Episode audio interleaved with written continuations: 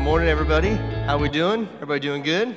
Hey, today is part one of a four-part series. I'm super excited for it. Uh, this is the rise and fall of King Saul. So what we're going to do is we're going to look at some of the big parts uh, of King Saul's life. And I think there's some great wisdom to be gleaned from uh, his experiences. we can see some things that we can learn from his successes, uh, and I think we can definitely learn from some of his failures as well. But here's the deal Saul's story, it's going to build every week. And so you could listen to each week individually and catch most of it, but if you're going to miss a lot of it if you don't get to come every week. So, uh, real quick, all right, commit. All right, be here for the next four weeks. You don't want to miss it uh, because you're going to get a lot more out of it if you get the whole picture together. Uh, I've been looking forward to this series for, for a while now The Rise and Fall of King Saul.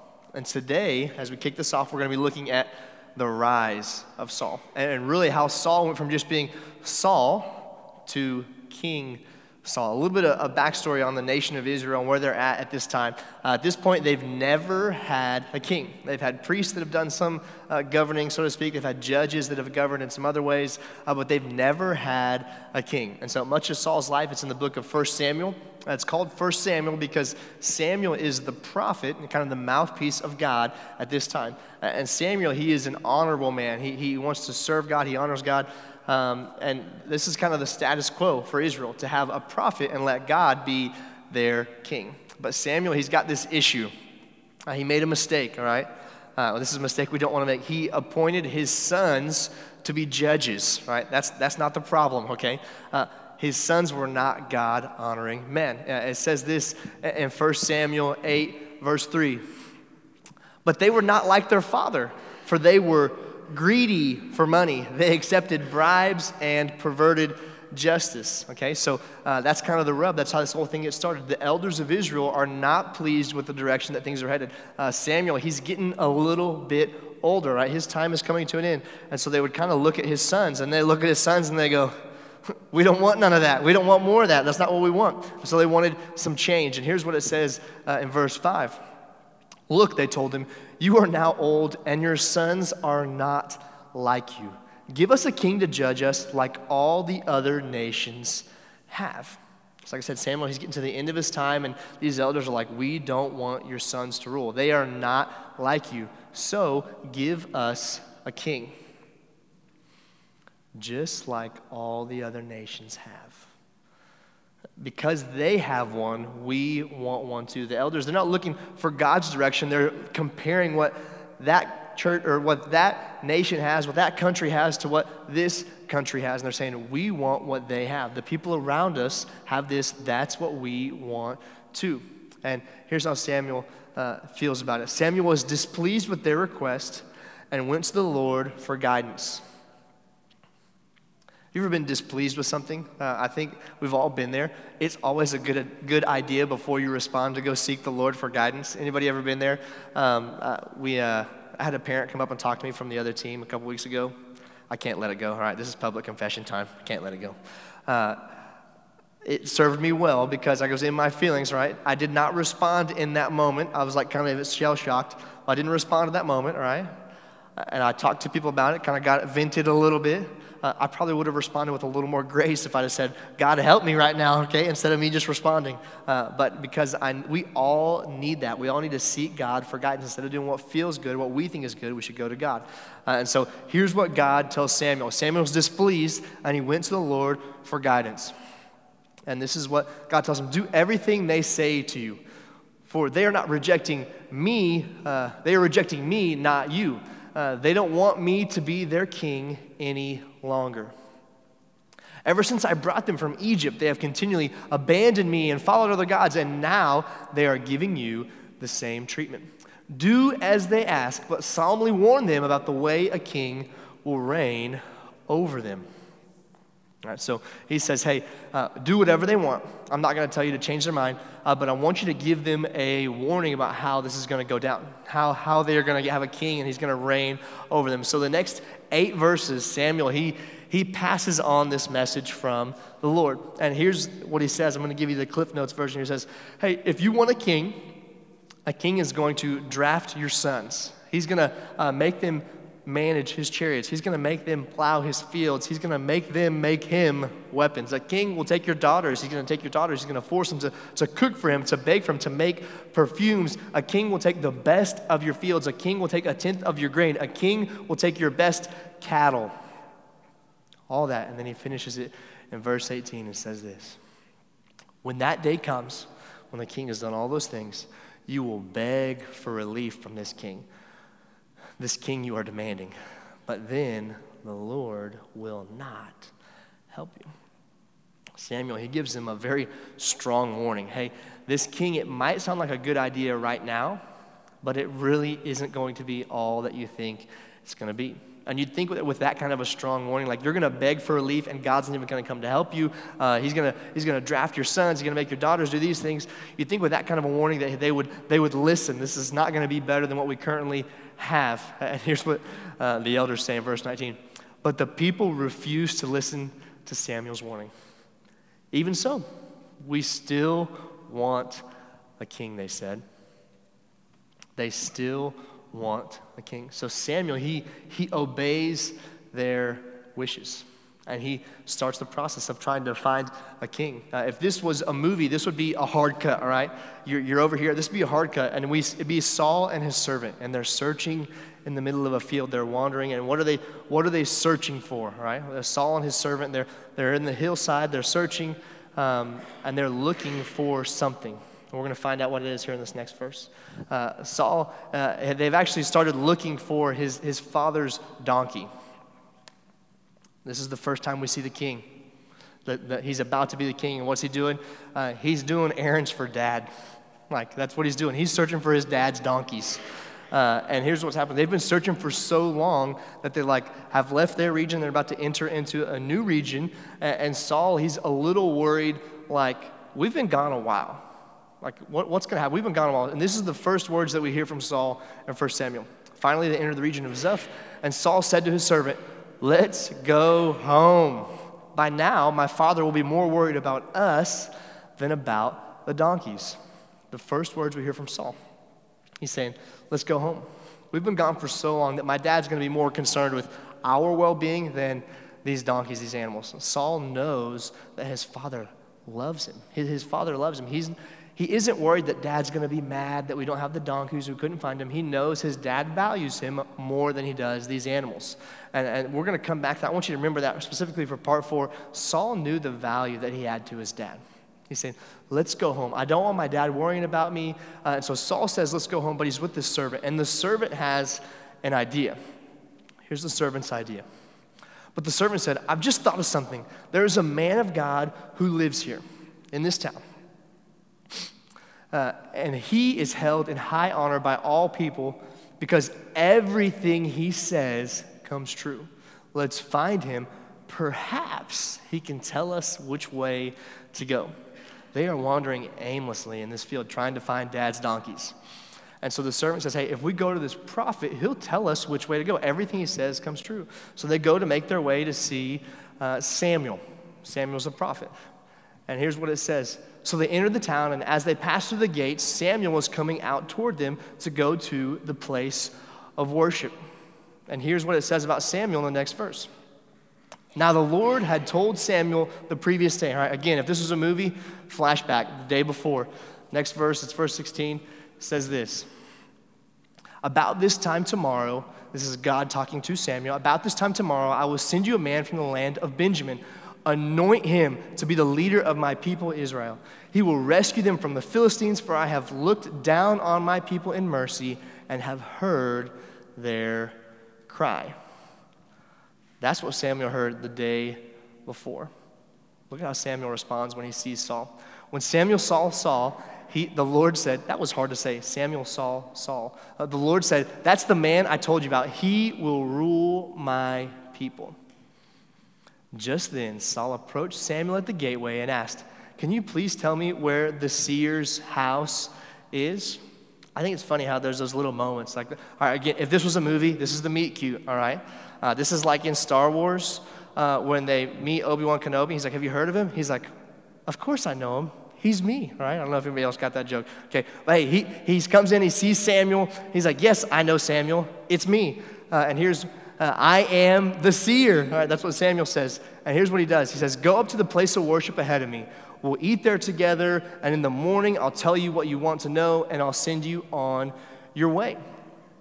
So Samuel kind of keeps it to himself. He, and, and, that night, he gives Saul the royal treatment. Uh, get, not to get into all the details there, uh, but he puts Saul at the head of the table. He gives Saul the choice cut of me, so much so that Saul is like, he, at one point, he's a little confused. He straight up tells Samuel, Hey, I'm from the tribe of Benjamin. There's like 12 tribes.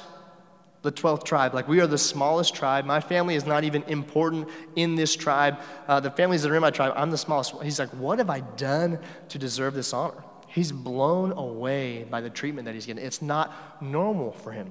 And so the next morning, Saul and his servant, they're getting up to leave.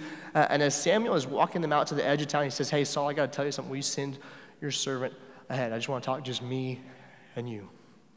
And that when the servant gets away, in 10 verse 1, it says this Then Samuel took a flask of olive oil and he poured it on Saul's head. He kissed Saul and said, I am doing this because the Lord has appointed you to be ruler over Israel, his special possession. I want you to, to, to, say that part in the yellow out loud with me. As Saul turned and started to leave, God gave him a new heart, and all Samuel's signs were fulfilled that day. In those verses right before this and right after he anoints Saul, uh, Samuel gives Saul all kinds of signs, these things that are going to happen. He is trying to prove to Saul that, hey, God is in this. I'm not just some man telling you this, God is in this. I want you to, I want you to know that. And so he says, Hey, um, when you get to Rachel's tomb, right, that's like a, a location that they're going to see, they're going to walk by. He said, You're going to see two men. And when you get there, those two men are going to tell you, Hey, they found the donkeys, and now your dad is worried about you. That's what those guys are going to say to you. Then you're going to, you know, that big oak tree, you're going to get to that big oak tree, and you're going to see three men. Uh, one's going to have goats, one's going to have bread, and one will have wine. You're going to move on. Then you're going to run into a literal band of prophets. There's going to be one that plays the tambourine, one that's playing the harp, another the flute, and you're going to worship God together with them, and the Spirit of God is going to come upon you. Samuel doesn't give any generic things that you could like read into a situation. like, this guy's going to have goats, this guy's going to have bread, this guy's going to have wine. These are very specific things that, that he has no way of knowing in and of himself and all Samuel's signs were fulfilled that day. Can you imagine what Saul is thinking? Uh, as all of these things start coming together, he, he's walking, he's like, hey, that's where Rachel's tomb is. And two guys come up like, hey, we found the donkeys. Your father's not worried about them anymore. He's worried about you. Uh, they get to the three, uh, they said, there's three people at the oak tree. And he's like, man, that guy better not have a goat. Oh my gosh, that guy's got a goat. That guy's got bread and that guy's got wine. What is happening now? Holy smokes, there is a literal band of prophets, all right? And then Saul is transformed, right? Because remember, it says he worshiped God with them and the Spirit of God came upon him. And when he's transformed, it starts to change things because then he goes home, he finishes his journey and people start to ask questions.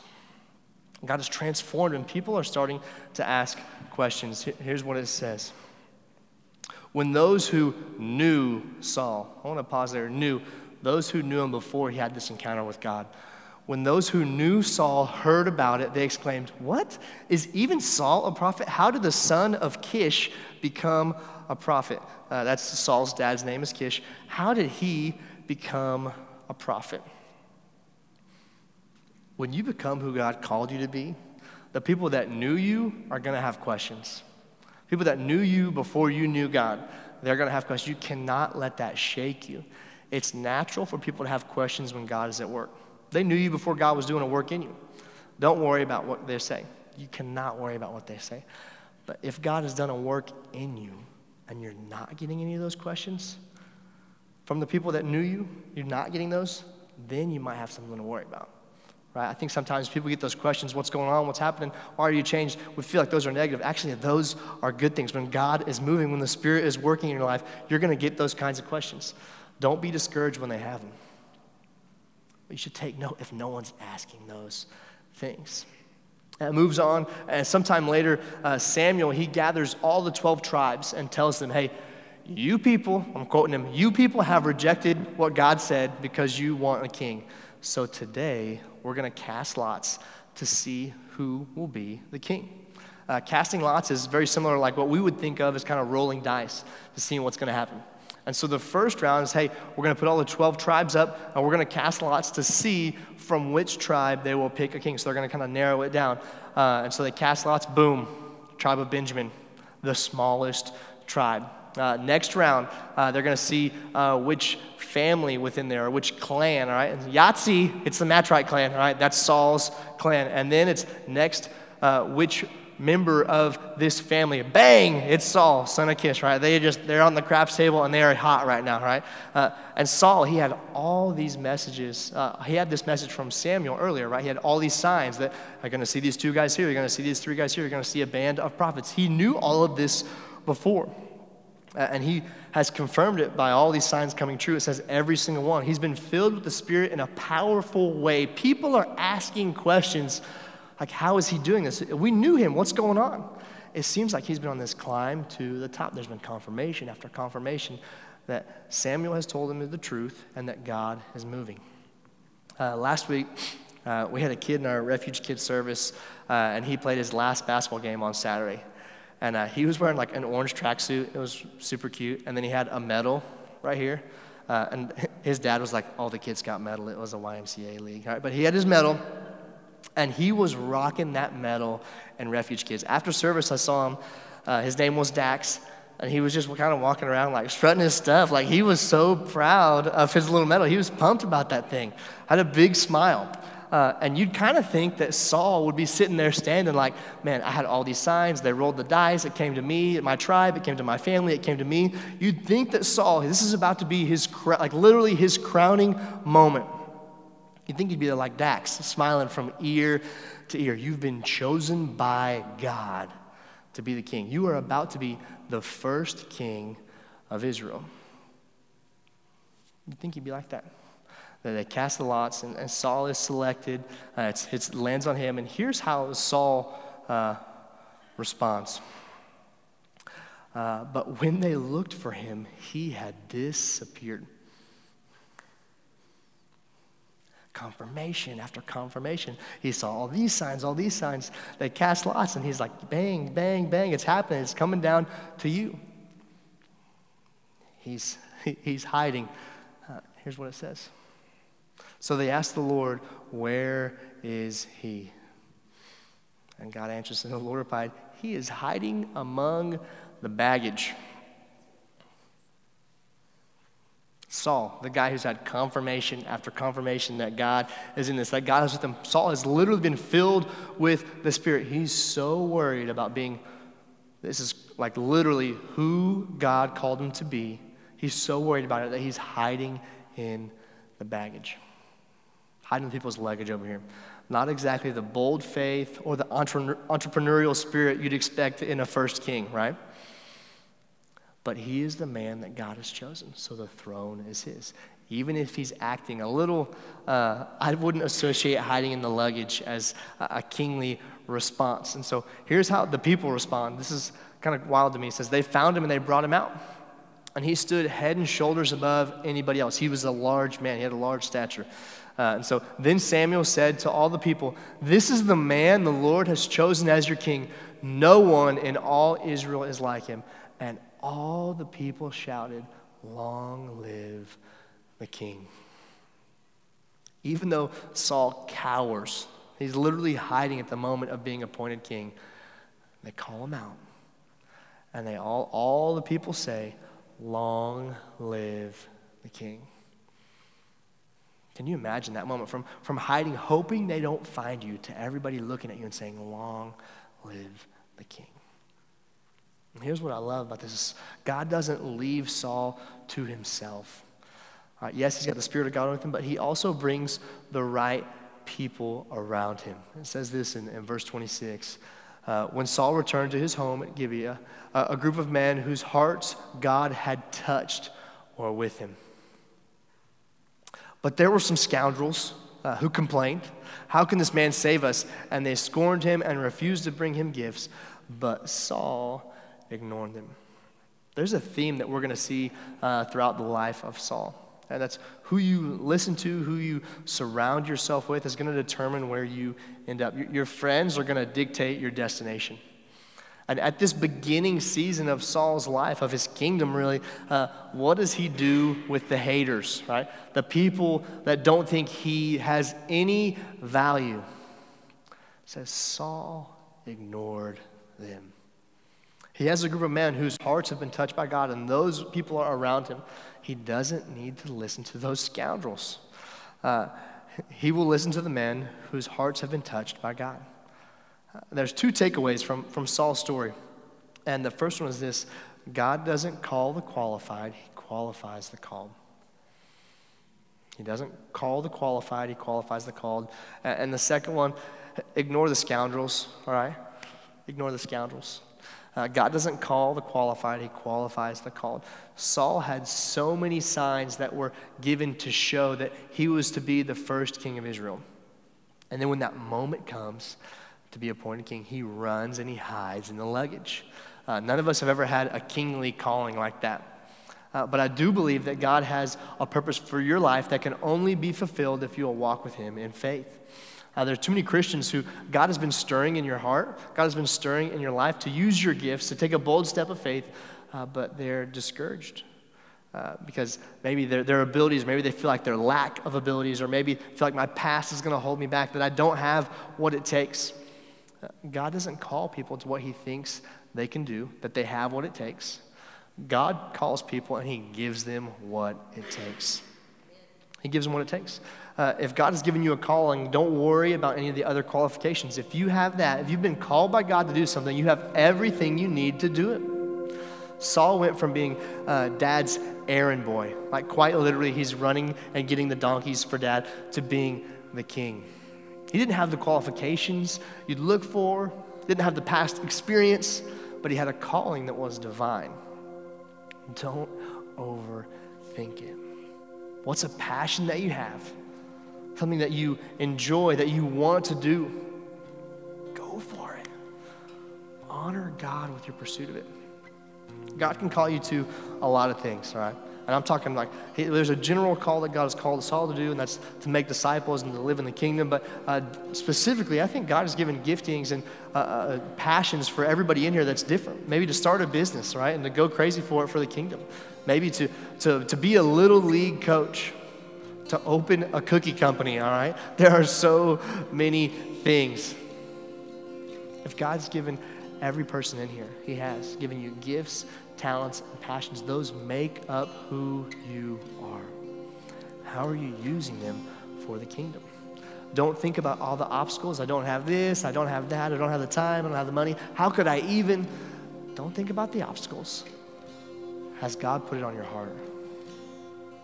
if He's put it on your heart, if He's given you that calling, then you have everything you need to get started. Everything you need. The first step might be a baby step, but that's so much better than sitting down and playing it safe. And, and here's the truth when you take that step, even that little baby step, there will be, just like there was for Saul, there will be those scoundrels can I get an amen on that, right? People that are just gonna say you can't do it. Uh, they don't think you have what it takes. You'll hear them saying things like, You're ruining the best years of your life. You're wasting your time. You're wasting your money. Why does that even matter? Don't give them your ear. After Saul got out of his feelings and out of the luggage, and, and they appoint him to be king, he doesn't listen to those scoundrels. It says he ignored them. Sometimes uh, to get to where God has called you, you got to remove some of the people that have your ear. Because they're just going to sow fear and discouragement. That doesn't mean they're bad people, it just means maybe they're not the best people for this season. Don't give your ear to those scoundrels. If we look at Saul, who had Saul's ear? It said he ignored the haters, but it says that the men who touched God, God had touched their hearts, he gave his ear to them. That God sent them to surround him, to come and move in him people that were seeking to honor God. Who are you listening to?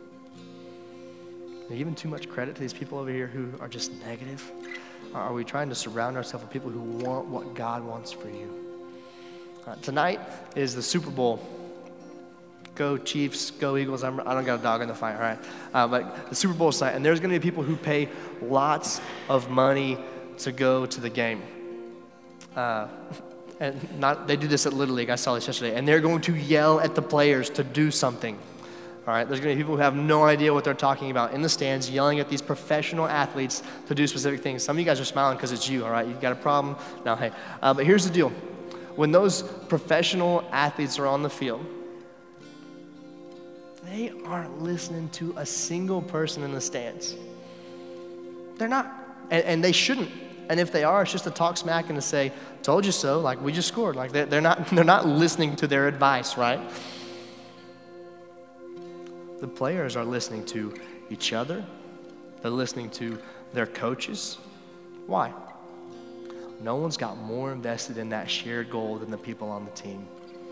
They're not listening to the noise of the crowd. They're focusing on their team and moving together. You know, we've heard it said the cheap seats have the loudest boos, right? That's kind of how it goes. Be discerning about who you're listening to.